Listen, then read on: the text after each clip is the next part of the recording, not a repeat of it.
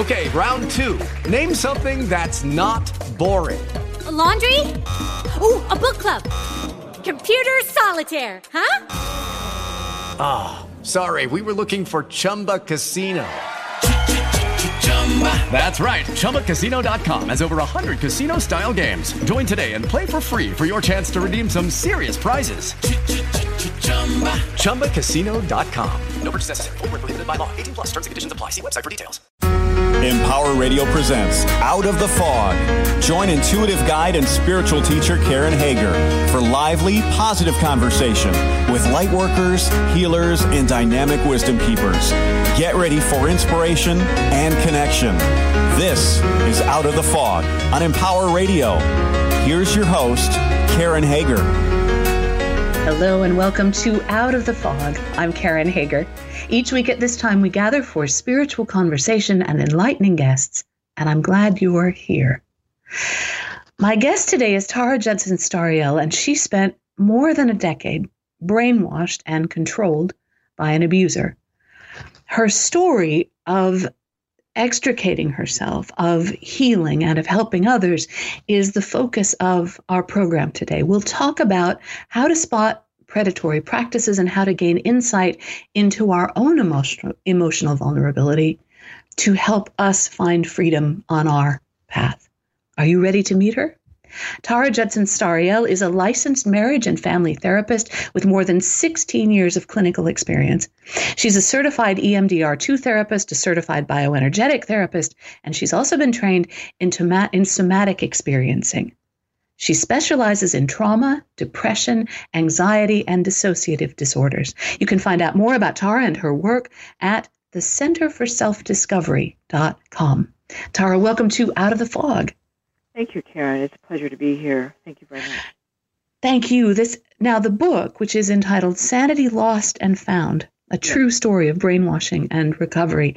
The book is a harrowing, in-depth personal story of being influenced and then brainwashed and then finding your way again. What what made you put something so very personal out there as a book? What do you want us to learn from this? Um, well, it wasn't easy to decide to be so vulnerable, but I felt that our, I feel personally as human beings, our greatest contribution are is our experience, and so um, I felt that um, this was important to say because in in life we we can become vulnerable, and so for for me to write this, I wanted people to learn about the basic ingredients that every human being needs, and how even if that foundation isn't laid in a good enough fashion, that we have it, the clinical term is neuroplasticity. But there, the good news is that human beings are wounded in relationship and we are healed in relationship. And perhaps the most important thing is to learn how to manage our emotions and to find healing, supportive relationships and to recognize where we are vulnerable and not not allow our emotions to hijack us or get zealous by something that is destructive. And then finally to learn about the power of forgiveness. Mm. Part of what was interesting to me in the book is that there would be these, and you and you tell this. What's the right way to say this? So you tell this story in a very raw and open way. This is not one of those books that's written by someone who's dressing it up so that it'll be like a commercial bestseller. And it, right. And so even though hard things happen to you, you were fully in control the whole time and you knew the whole time. And you, this is a true and honest, as I receive it, harrowing account personal, intimate, vulnerable. There are places in this story where you gain an awareness that something is not right, and yet it feels like things keep pulling you back into the relationship or to the pattern or to the practices that keep you, um, I'm going to say, like enslaved. That cycle of awareness and then kind of it's like somebody put your head underwater again. Is that common in people who are experiencing trauma? Oh yes, yes. It's called a trauma bond or and or it's called learned helplessness. There are two different aspects of how human beings adapt. And it's as if we live in a, a hypnotic trance. And so even though you know the battered wife syndrome, it's commonly referred to, where uh, a very famous case was Patty Hearst. She became one of the terrorists because they deprived her, they abused her, they took advantage of her, and then she became a bank robber and she joined them. And that's what we do as human beings. We we are geared to survive, and so um, when we're in a fight flight situation, our brain hijacks us, takes over, and we're in this trance-like hamster wheel. And if our if we're isolated from healing or supportive relationships, then that trance isn't broken. Even if it is broken, if the bond of trauma is so deeply entrenched, it takes time and time again to leave and and eventually leave for good, recognizing that that was destructive. This is not working for me. This isn't in my best interest. But it's a process. It's insidious how deeply ingrained we can become brainwashed. Can you share just whatever you're comfortable with, the bare bones version of what happened to you, what your experience was? Yes, I was serving in Peace Corps in South America, and the country I was serving in embraced the paranormal, supernatural, something very new to me.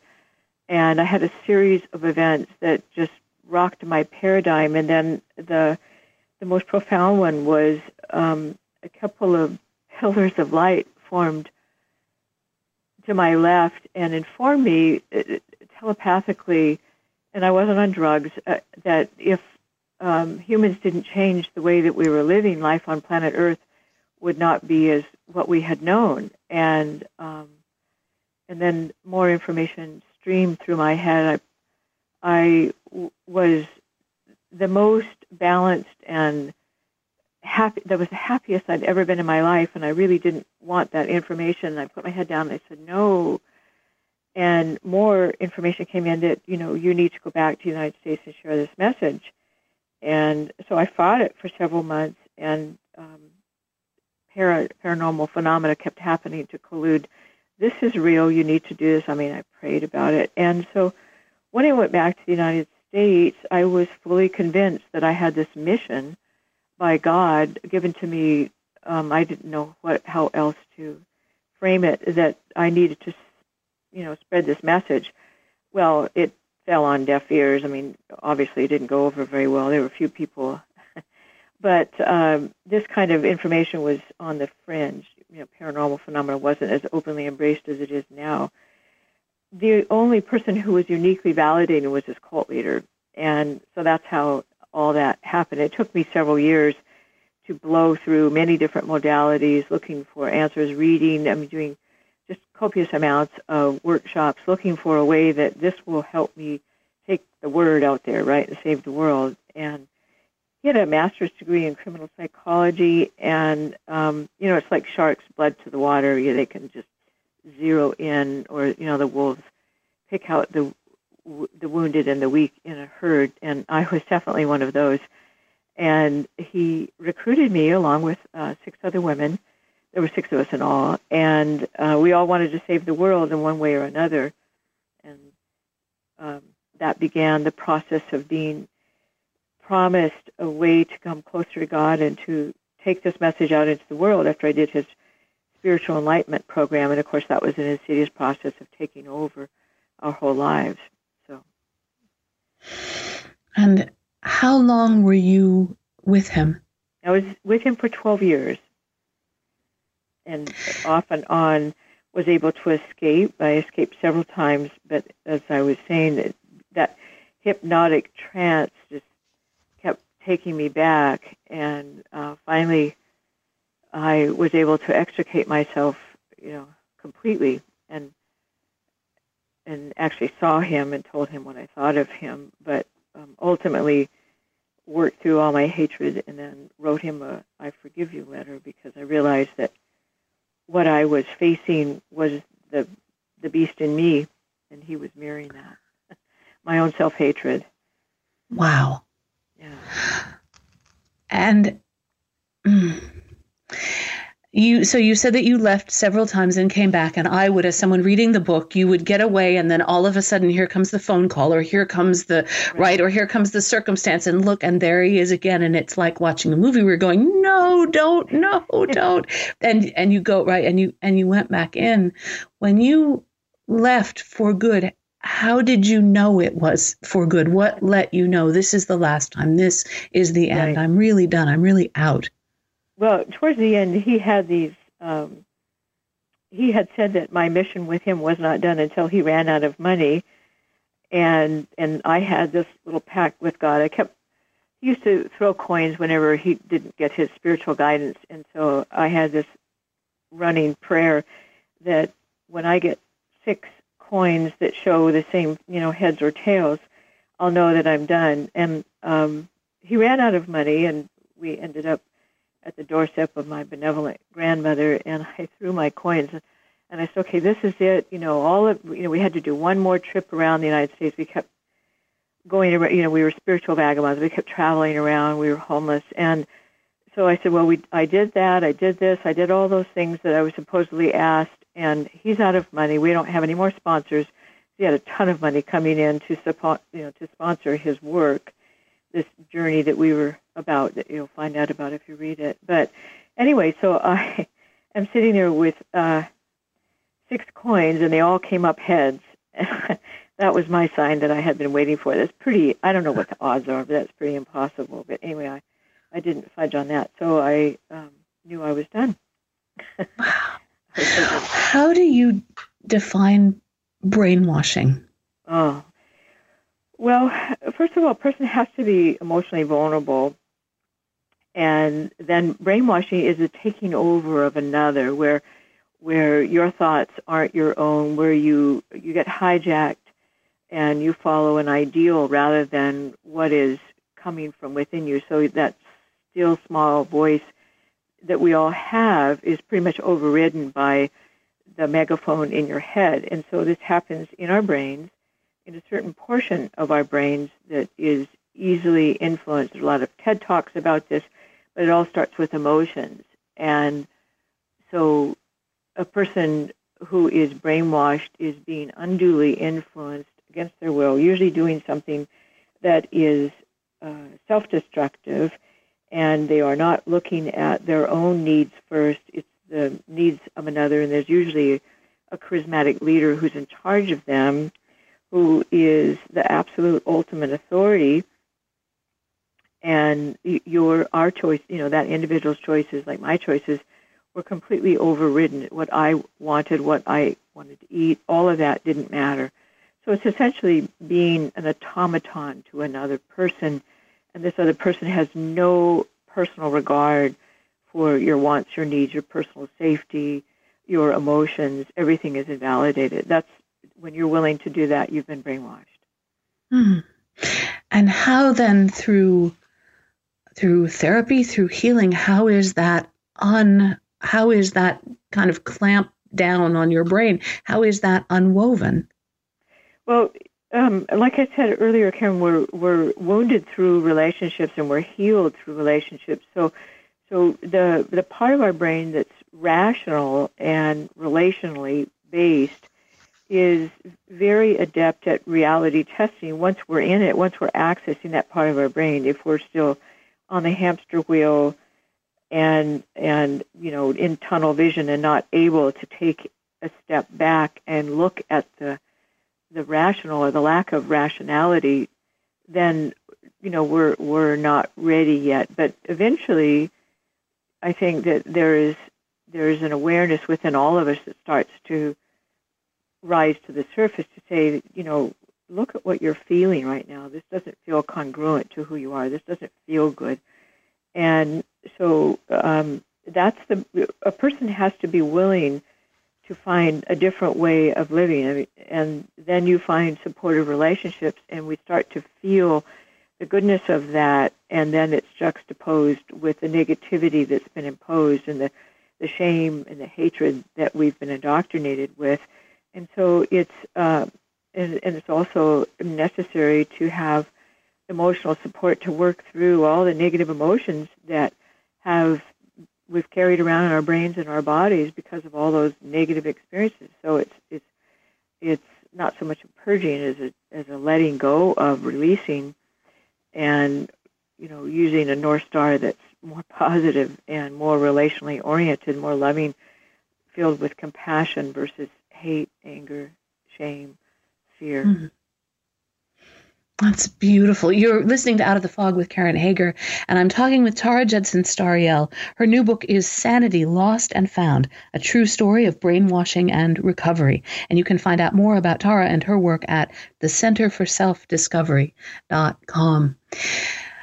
When I was listening to you talk about that, getting kind of having the support, the rational mind coming in, this gentle, what to me feels like a kind of a loosening of something that that held you tight forgiveness is a is a big part of that but it's it's hard to understand at least the strong feelings that i had as i was reading the book.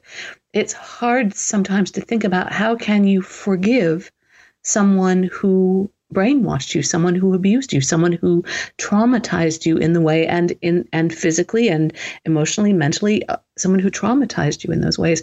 How do you find forgiveness in a situation like that Karen, thank you for asking that. That's a really good question.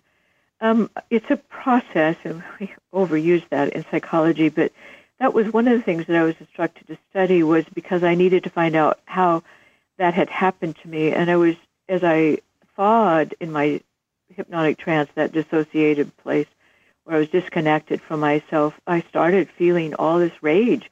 I mean, I was a monster, and I wrote about that as well.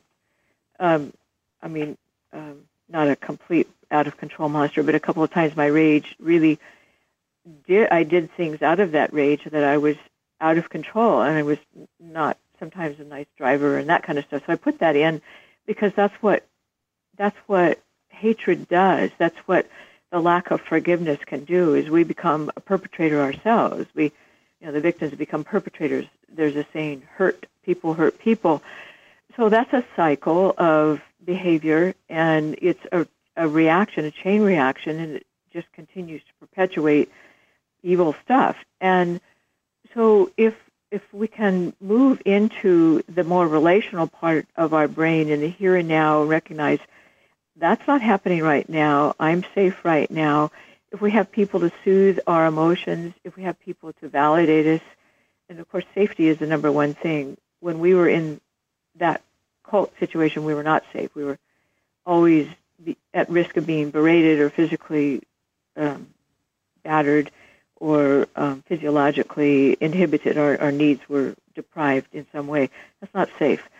So, anyway, getting back to forgiveness happens when you've worked through enough of those emotions that you've cleared enough space in the fog, if you will, to borrow your analogy, that you can start to see clearly that yes, I'm filled with rage, I'm filled with anger, but to continue to perpetuate that, to harbor my thoughts on that is just going to continue it. That there must be another way, and, and compassion for one's self is very challenging, but yet that's, that's what I got from my therapist, from my family, was compassion. So I started to internalize that and started working on forgiving myself and then ultimately recognized that I needed to stop making this man more powerful by hating him, by feeding him with that hate, that I really needed to look at forgiving all of that, that that I wouldn't be the person I am today without having gone through all of that, that there's a, a famous philosopher, Nietzsche, who said, Your worst enemies are your greatest teachers. I totally believe that as per my experience but I don't believe I could have gotten the lessons had I not given up my emotional angst, you know, all the hatred I had about him. So forgiveness was the way through that, the way to that. And that's the kind of forgiveness that's not, oh, that's okay. Yeah, no, I'm over it now. It's not not that. that's a lie, actually. Yeah, that's people are pretending. No, we have to really do soul searching work. You know, it's like what emotions do I still harbor in my body, in my mind about what's happened to me. We need to work those through, allow those emotions, tell the truth about them. We don't need to act them out. That's part of what I wanted to show in the book too. Is we just need to tell the truth. The truth liberates us. It, it really is a way of loving ourselves and loving another, which leads to forgiveness, recognizing that it's, it's all okay right now. With if there's somebody listening who is re- has had that moment where their head comes up against up up out of the waves and they're realizing that they're in a relationship where there's an unhealthy level of control or where they are not safe what would you want them to know uh, I I would want them to know. I would want them to ask themselves: Do I feel smothered? Do I feel controlled? Are my choices validated? Has my lifestyle drastically changed in you know this amount of time that I'm with this person? I would want them to start finding one person. Just seek out one person that they have known has been supportive, and share what they have just recognized and to ask that one person to support them and to find others who are equally supportive to help them extricate themselves from that potentially abusive relationship because if our rights are being violated we are being abused. Just i mean that's an emotional wound. Physical abuse comes later unfortunately. And I, I would want that person to find support. Support support support is so important. Safety number one. But support. And there are so many agencies, so many places. Go see a therapist, go see a counselor, someone who can help you see how your vulnerabilities have led have led you, excuse me, to be abused, and how to learn how to heal that low self-esteem and learn how to find the love that's within you and bring that out so that you that's your experience, not the experience of being abused. And for those listening who may have a loved one or a friend or a family member who has been brainwashed or who is being controlled. What I know one of the hardest things to do, and I know this from my own personal experience, is to stand and watch yeah. as something happens to someone you love and you know that it's wrong, but you can't. You, you can't get in there. You feel like you don't have a voice. You're not being listened to. What can those of us who love people who are in abusive relationships do? Find support for yourself because that is really tough. I mean, my mother um, went through a lot about that, and um, you can definitely pray. I mean, I had people praying for me that I didn't know about until I got out, which I think that you know it's been scientifically proven that the power of prayer is very effective.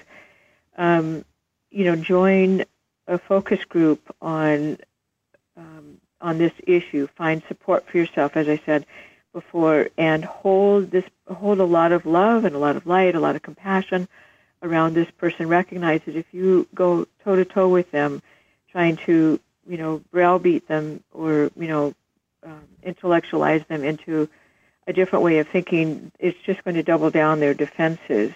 The best the best way is to approach them with compassion, to be an example of the kind of person that you hope they can reclaim and um, and find support for yourself because it's tough to know and love someone who's being hijacked like that.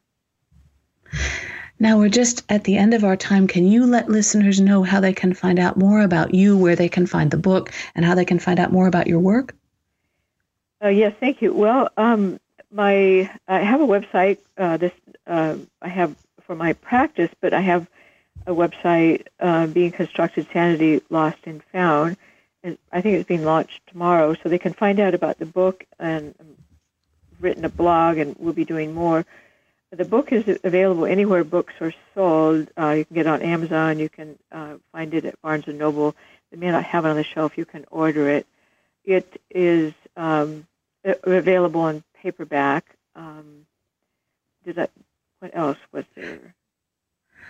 Well and it and it sounds like on the new website maybe there are resources for people who might be looking for help so there's information yes. about the book and it sounds yes. like you've written a blog so there's additional information that they can connect with you there is that yes. sanitylostandfound.com yes it's okay. not, as i say it's it's being birthed as we speak we are witnessing the delivery the labor and delivery of sanity lost and Found. exactly we need many doulas for this process but anyway thank you so much for being on the program and thank you for sharing not just the pieces of your story but the as i listen to you i hear the pieces of that healing and the way that you make that healing available to other people. So thank you for being on the show today.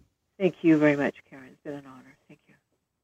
That's Tarra Judson Stariell, and her new book is Sanity Lost and Found, a true story of brainwashing and recovery. You can find out more about Tarra and her work at the Center for Self-Discovery.com. And also, would you type in sanitylostandfound.com? Check out that new website as that launches in the next few days or weeks. sanitylostandfound.com. And of course, I always invite you to check out KarenHager.com if you are looking for intuitive guidance, if you're looking for compassionate, practical, practical ways to deepen your experience of the divine. You might want to see if we're a good fit for a private session together. That's at KarenHager.com. And there's a lot of other stuff about classes and events and all kinds of good stuff.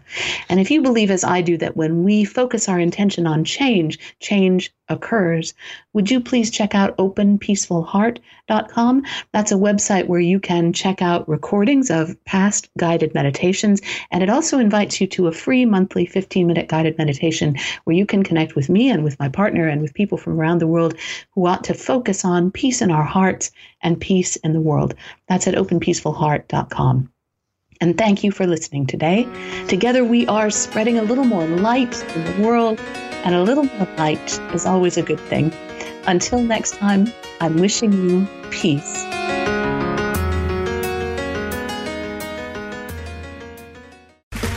Okay, round two. Name something that's not boring. A laundry? Ooh, a book club. Computer solitaire, huh? Ah, oh, sorry, we were looking for Chumba Casino. That's right. ChumbaCasino.com has over 100 casino style games. Join today and play for free for your chance to redeem some serious prizes. ChumbaCasino.com. No purchase necessary. Full prohibited by law. 18 plus terms and conditions apply. See website for details.